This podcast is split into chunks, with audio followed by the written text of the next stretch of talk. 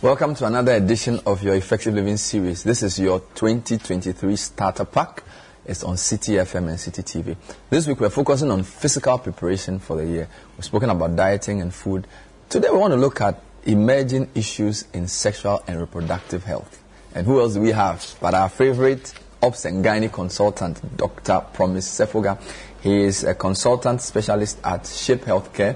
He's also a senior lecturer at the University of Ghana Medical School, and he is also part of the faculty of the Ghana College of Physicians and Surgeons. Dr. Sefogah, Happy New Year. Welcome.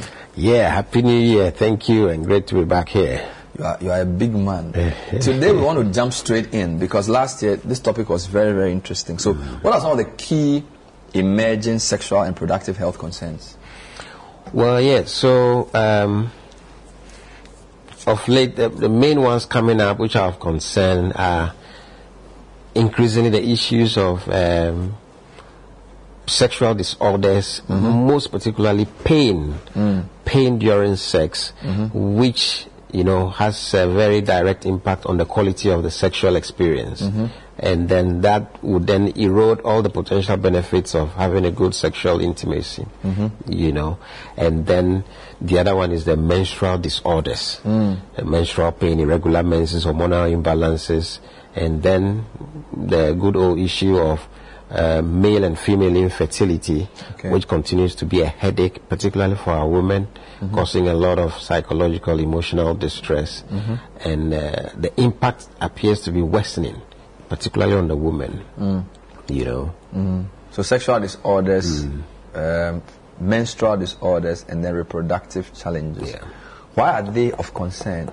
Is it like, is it getting bigger? Why is it getting more complicated? Well, we at the clinical end, and of course with a bit of public health concern, are seeing more, which means it is likely a lot more people are developing it, or a lot more people are able to talk about it now, a lot more are able to seek help. And so it's good that we educate a bit more, you know, knowledge is power, so that people get to know, okay, what I'm experiencing, this is the potential cause, I need to solve it through A, B, or C, so I don't develop the complication D or E, you know. Are there any, so do people need to keep having sex with all these challenges? Like, Charlie, what's the point? You know, you spoke about pain during sexual encounters. So that makes it like, why do I even bother? From where you sit. Yes. So the straightforward answer is an emphatic yes. Okay. Yes, yes, yes, and yes. Because quite apart from the primary aim, which most people may think is for procreation, sexual intimacy has a huge load of health and wellness, including psycho-emotional benefits, you know, and which is why we need to address the pain and the cause of the pain, just so that we make the experience holistic, pleasurable, just so the individuals, particularly the women, can derive the benefit. For instance, good sexual experience, when you have good sex, that leads to orgasm.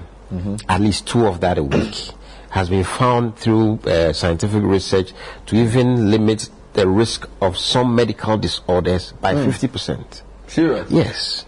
2 times a week? Yes, 2 times a week. You are calling like a prescription. Some people are actually, they have to scatter. You know, and obviously the more the better. People are updating their notes and making new resolutions. You know, and so it has a tendency to boost your immunity. You know, and that's how your body is able to stand up to infections and be able to protect itself. It enhances your mood, you know, and so issues of handling stress become better. It's a way of slashing your stress. Wow. And it's a good physical exercise. And for the woman, we have found that it helps to strengthen what we call the pelvic floor. You know, when women reach a certain age, the female hormone we call estrogen, which makes the woman, gives them the curves and the things we all admire, the level of estrogen begins to go down. But during sexual activity, the body generates a bit more, and that keeps the woman looking younger than she actually is, and it helps to tone the pelvic floor. So issues of urinary incontinence, where the woman is not really able to control urine at a certain age, or in some cases the uterus and the vagina begins to prolapse, stick out, these things are minimized. with good, adequate, quality sexual experience. If you are falling sick a lot, check your sexual life. That's the whole story. I'm sure people will say, Doctor, speak more. preach. Yes, you know. Yeah. So you said something about pain during sexual intercourse, and I guess this is predominantly for the women. Yes. Does it also affect men? Men in a very small minority, and they hardly report it, except it is unbearable. Men don't report anything. Hardly do they. They try to bear everything. Exactly, So in women, the pain during sexual intercourse is of two main types. Either the woman would experience the pain in the vagina, so we describe that as superficial, or she feels the pain in the lower abdomen. And so, depending on where the pain is and then the likely causes, those in the vagina are mostly due to some vaginal infections, and so this may come with some vaginal itching or not, some unusual vaginal discharge or not, some unpleasant vaginal smell or not. Of course, women in their menopause have a bit more of dryness in the vagina, which is related to the estrogen I spoke about, because the estrogen is again what helps the vagina to get well lubricated. So in the menopausal years, the levels go down, and so if there is pain, we have to find a way of dealing with that, just so they also have good sexual experience to derive the benefits there are. And of course, some of our young women have excessively dry vagina, even during sex. They're unable to lubricate well, and then that makes the sexual experience unpleasant. Okay. Just a quick question around menopause and also adolescence. I heard somebody say that because of diet, young girls are maturing quicker, but also it could also mean that the onset of menopause also changes. Yes. Are there any sort of historical trends we can work with to say, on average, puberty sets in much earlier and menopause comes in much later or earlier? Is there any information? Yeah, I mean, scientifically, so the girl child is born with a preset number of eggs in the ovaries. So the woman, the little baby girl, comes with about 450,000 to 500,000 eggs, and then they are all resting until she attains puberty, and the puberty is when she starts ovulating. So every month 10 to 20 of these eggs begin to develop. Then one of them begins to dominate, we call the dominant one, and then that gets released as an egg with intention that the body is ready to get pregnant and carry. So the remaining go wasted. The next month, another 10 to 20 begin that journey. So that happens throughout the reproductive life of a woman. And so if now we are seeing our young girls attaining puberty way younger, around 9 years. It means that a lot more eggs are... So you're going to finish the eggs way earlier. So the waiting too long to give birth may mean the quality of your eggs may be lower. Quality and the quantity. Yes, and ironically, this is also the time we are seeing a lot of the women deferring childbirth until later on. So actually, nature and biology is actually saying have kids earlier, if possible, if you can manage it. Earlier than later. Because you are stronger, the quality of eggs are better, so you actually have healthier kids. Yeah, and you are healthier as a person to embark on pregnancy, so the pregnancy journey is a lot healthier. Wow. Now, the longer you wait, like you said, the air quality, the quantity, getting pregnant becomes a challenge. The pregnancy gets a lot more stormy. All the medical complications, high blood pressure, diabetes, they all complicate the pregnancy. And the risk of having the baby preterm is higher. The risk of babies forming, not forming well, they all get higher. But so the thing is, the children now are... they don't go through so much physical stresses, which is why their bodies are maturing way early. Typically, we say from bedroom to bathroom to breakfast, air-conditioned car to school, pick you up, bar. So the hustle that our contemporaries and people that are us went through, that you have so much to strive for, to survive. You have to wake up, go fetch water, go to the farm, do this. So your body, your brain is a lot more focused on how to survive than saying, oh, I'm ready, so reproductive function can develop now. That's the main reason. Interesting. Yeah, that's a transition. We have to explore this. This is the Effective Living series. This is our first week, and our guest is Dr. Promise Sefogah. We're talking reproductive and sexual health issues that are emerging. We have laid a foundation. My first point, you can summarize your first point: make love, not war. Basically, more sex is good for psychological, sociological, all kinds of reasons, but you also need information. Now, let's get into some of the conditions you mentioned. So you said dysmenorrhea, irregular menses. So painful menses, irregular menses, big issue. Can I elaborate a bit on that? So even just before that, I forgot to touch on the causes of pain during sex, the second type, which is the deeper one, which the pain is felt in the lower abdomen. So that's what we call a deeper dyspareunia. And so two important causes of that. One of them is called endometriosis. Okay? You can try saying that after. Endometriosis. Again. Endometriosis. Good student. Endometriosis. So endometriosis basically is an abnormal presence of the cells that are supposed to be within the inside of the womb, outside. So they are programmed to be there, develop, and get shed during the menstrual period. But for some reason, due to so many... They go outside. They develop outside. Endometriosis. Endometriosis. Okay. So they can be found on top of the tube, on top of the ovary, on the body of the uterus, instead outside, of being inside. Instead of being exclusively inside here. And that causes pain. It causes pain because these cells are programmed to bleed every month. Oh my God. So wherever they are going to bleed. And blood irritates the tissues. So the woman has endometriosis outside. And so anytime she's developing the menstruum, the blood to flow out, some of it is flowing outside. Sometimes it is even within the wall of the womb, and that one is called adenomyosis. And that's a result of that. Some of the bleeding goes into the muscle and causes a lot of pain during the menses. And then these would also cause pain during sexual intercourse, because anytime there's a penetration, the penis is touching the tip of the womb, we call the cervix. It causes a bit of movement, and that causes a lot of pain. So that's the second cause. That's the second cause. Let's deal with dysmenorrhea and irregular menses. Sounds very wild. So dysmenorrhea basically refers to pain that is associated with the menstruation. And whilst we know that nearly 1 in 2 women were found in our sub-Saharan African region to have endometriosis, about 48%. Dysmenorrhea can affect nearly 80% of women. Wow. You know, and a lot of women have just grown with a mentality that it's normal to feel pain during your menses. That has a good side, so that you don't have them coming to the clinic every month to seek treatment. But the bad side is that some of the dysmenorrhea is due to very significant medical causes that would need to be addressed earlier rather than later. For example, endometriosis can cause intense dysmenorrhea. And the pain here would even start before the period begins to flow out. And some of that bleeding accumulates around the ovary here and forms what we call an ovarian cyst with bleeding inside.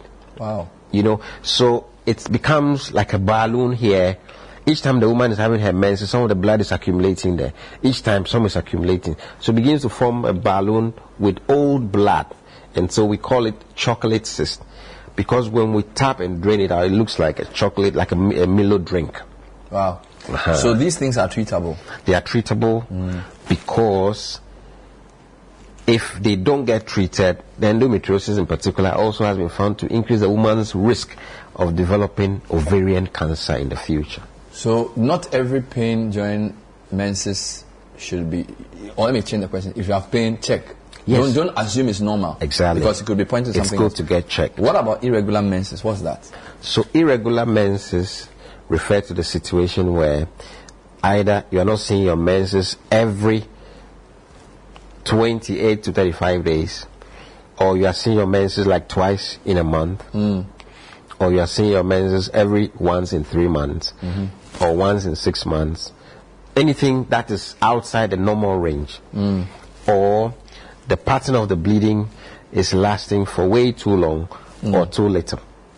What's the problem with all of those things you've said? All of those could be telling us that there's a problem with either the ovaries, where your eggs are coming from, and where the female hormones are produced from. So that if a woman does not ovulate, You know, when your cycle begins, the period begins today, that's the beginning of your cycle. If you have a regular 28-day cycle, which majority of women do have, by the 14th day, you're supposed to be releasing the egg. And 14 days after that, once there is no fertilization, you're supposed to see your period. And so anything short of that, or at most by 35 days, would mean that most likely you are not ovulating.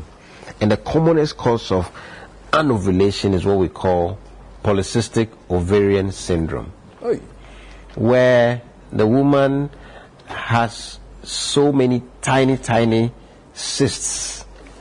You see these tiny black things. Mm-hmm. So they are supposed to be there. Every month, like I said, a number will start growing, the one gets bigger and then releases the egg. But then somebody who has this condition, they are so tiny and plenty, none of them really gets to mature to release the egg. Mm. And so you are not ovulating. Mm. And as a result, there's a whole host of hormonal imbalances. And this woman with this type of ovary also begins to produce a lot more of male hormones. Mm. And so these male hormones will cause them to develop acne, cause the woman to have beard. You know, a few days ago I saw a woman who, when she took off the mask, the beard is more than mine. You can, wow. You see what I mean? Uh-huh. So a lot of male hormone because of some of these. Because of this, and they are a lot more hairy. They have some skin changes, and then they tend to put on weight, typically around the trunk. Uh-huh. And then... Is that treatable? So you trace that to something like polycystic ovarian syndrome? Yes. So then, what would bring you to treatment most of the time is because they are unable to conceive. Yes, and then you use that to trace it back. Yes. So, which means that a lot of this is... Some of these things are clues to much deeper problems. Yes. So you don't ignore the sign. You don't. Talk to somebody. Because this PCOS, for instance, also becomes a risk factor for the woman developing diabetes in the future. Cancer of the inside of the uterus, because if you don't shed it regularly, the thickening piles up and then increase the risk of cancer and then cholesterol-related problems in the future. Is this the same as female hormonal imbalances or those? Yes, so it's related to it. Okay. So the leading cause of the hormonal imbalance is the polycystic ovarian syndrome, and it messes up the woman's cycles, reproductive function, including fertility. Okay. What about vaginal and pelvic infections? So, like we said, the normal vagina has been designed to have acidic pH, to be acidic in nature, okay? So, there are certain times in the menstrual cycle where the level of the acid goes down a little bit. But once we are interfering with the vagina, we lose the acidity. And acidity is maintained by the presence of different types of organisms. So if you change the acidity or you reduce it, that protection that the acid presence offers is done away with. Then some of these natural organisms begin to multiply. Then that becomes a vaginal infection. The commonest is the candida we see, where there is a whitish, milky or cheesy kind of discharge and goes through a lot of itching. Okay? Definitely telling us that there's an overgrowth of that type of organism we call candida. And then the other one, it could be the bacteria which are growing, and the discharge will now become yellowish and have a very unpleasant smell. Wow. And the normal vagina has some discharge. It is usually colorless to just cloudy, nothing thick. It doesn't have any smell, and it is not so much to wet your underpants. Anything other than this is suspicious. And the thing about them is, if we don't get reported and treated early enough, that infection from the vagina goes up, goes inside the uterus, down the tubes, into the pelvis, and becomes a pelvic infection. And then, in half of women who have that, there may not be any symptoms. But it is damaging your tubes. It's eating up the lining of the tubes, like this carpet. The carpet, you see a carpet that gets eroded, becomes like a bald hair. So the benefits of the hair-like things inside the tube to push the eggs, we lose that benefit. Then the tube cannot function in helping the woman to conceive. There are lots of very, very serious things being spoken about on the Effective Living series. My guest, Dr. Promise Sefogah from the Shape Healthcare. He is a specialist infertility, and he's helping us to understand some of the emerging issues in sexual and reproductive health. Let's come now to what we'll look at as the infertility. It's a big topic. We have just 10 minutes to go, so let's jump right in. Yeah. So what are some of the key issues with infertility with men and women? How do we deal with them? I mean, so like we said, infertility basically means that a couple is not able to achieve pregnancy after they've been together for up to a year. But of course, if the woman in that couple is already 35 years, we don't define this based on 1 year, 6 months. Just so that by 6 months, having not been able to conceive, you need to seek help. Let's start looking for the possible causes, right?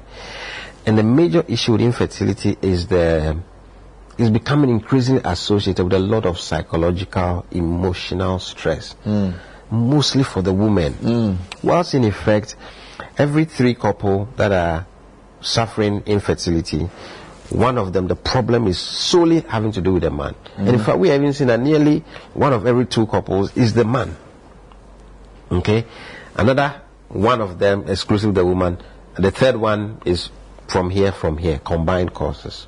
Right? But the women tend to be at the receiving end of all the psychological, emotional trouble with it. Some research we did recently, the women are hardly even able to go for social gatherings because she said, when we go out, we sit at a table. Somebody will say, oh, my child is now in this class, she's going to this school. This person says, same, I don't have one. I can't say. I come back and I cry. You know, so social isolation, a lot of depression and severe depression to the extent that some are even contemplating suicide. And why should that happen? Because society has somewhat conferred some kind of cultural diplomatic immunity on the men. So we don't really talk about... So half of the cause is probably men? Yes. In the man's case, what are some of the possible reasons why the couple... So the male fertility function revolves around the sperm. So the sperm has to be good in number. You know, what the sperm is a living thing inside the semen. The semen is the fluid. So every 1 ml of that fluid must contain at least 20 million of the tadpoles when you look down the microscope. So some people come and you see, and it's very low, 2 million, 1 million, 800. Wow, that's zero, low sperm count. Low sperm count, or azoospermia, zero. It's just fluid with no living sperm. Is that related to heredity or the way they live, or how does a person not produce sperm? I like how you've put it, yes. How does it put it? So there are certain causes. Some may be natural, some may be due to some infection the young boy had when he was way younger. And that those viruses went to destroy the testes. Or when some men, as a result of lifestyle, a lot of alcohol, a lot of smoking, or they work in a lot of heat environment, you know, the scrotum is hanging outside the body because the Almighty wants the sperms to be formed when the temperature is a little lower than the normal body temperature. So if you work in a very heated environment, sitting for so long, long distance driving, or those who work in factories with a lot of heat, or you wear very tight and dark black underpants, which squeezes the thing onto your body. You're just not helping yourself. You're basically cooking the thing. You need more air. Exactly. So you can manufacture more stress. You know. Are you listening to me? Cameraman, every time, tight trouser. No good. You know, those are some of the causes. And of course, the diet and the stress-related things. And so, when the couple are unable to conceive, it's important that we see both of them. We investigate the two, see what the problem is. And there's always a solution. Is there a case where it's just incompatibility? The man produces enough sperm, he has everything. The woman has the regular eggs. But it's like the two of them, something that's getting together. Yes, so that is the unexplained infertility, where everything appears normal. And then that is when interventions like the in vitro fertilization would come in, where we put a woman on medication. So instead of just developing 1 egg, we have multiple eggs. Then we take the eggs out when they are matured, take the sperm, and then fertilize it together. And it works. To form the pregnancy, yes. So if we have 10, 20 eggs, we fertilize all of them, grow them in a human incubator for 3 to 5 days. A few of them may not develop well. The best ones stay there. Then we take 1, 2, or 3 and put back in the womb. And then she gets pregnant. I have a colleague who was born like that. Yes. Oh, we have a lot of... And I think she's a pretty normal person. Yeah, of course. Very much normal. Very much normal. So what about the women one? We have just a few minutes. So on the male side is the sperm. Yes. But on the women's side, what are the possible... On the women's side, then the causes include commonly fibroids. Ooh. Fibroids are the enemy for the women. Big and bad. Yes, you know. Some are so big that they virtually occupy the inside of the uterus, where the pregnancy is supposed to be. Some put pressure on the tube, and some will just be causing excessive bleeding. Some fight the baby. Yes, that's if the pregnancy happens to squeeze itself around there, they don't get enough space. Sometimes the baby's coming, the head unfortunately gets locked there, the head comes like, you know. The fibroid is just messing it up. Yes. And then, so, if it's due to fibroids, some of the fibroids can still you can still have some and be able to conceive and have your pregnancy and deliver. Some just make it difficult. So when you come and we do all the investigation, we think that yours is as a result of the fibroid. Then there's a place to remove the fibroids and then the pregnancy comes. The largest other cause in our environment is the tubal factor, where mostly as a result of previous pelvic infection, there has been infections that have damaged the tubes. So the tubes are blocked. And as a result, they can't allow the egg to travel through in order to get the sperm to meet them, fertilize. So tubal factor. A lot of time, like I said, pelvic infections that were not responded, you had it, you didn't get it treated, or somebody had unsafe pregnancy termination when they were way younger. They didn't have any good antibiotic cover. Infection stays there for so long, messes up the tube. Fortunately, some were able to flash it open. Some they do not get open, in which case we need to do the function of the tube by fertilizing the eggs in the laboratory, what we call the IVF again. How do people get in touch with you? There's a lot more we could have covered. We don't have time. How can we get in touch for more of this? Yes, so at Shape Healthcare, we are Latibio-Korshi. It's a specialist comprehensive medical center where all these investigations can be done, both male, female, young, old. Figure out what the problems are, and then the solution can be preferred. Wow. Yeah. We've been talking about emerging issues in sexual and reproductive health with Dr. Promise Sefogah of Shape Healthcare. Is a consultant, gynae and fertility specialist, and is also a lecturer, senior lecturer at UGMS, and faculty member of the Ghana College of Physicians and Surgeons. Look, there's a lot more to touch on. We don't have enough time. We hope you can join us again for another conversation much later in the year. Thank you for watching. My name is Bernard Avle. We'll be with you next time. Bye-bye.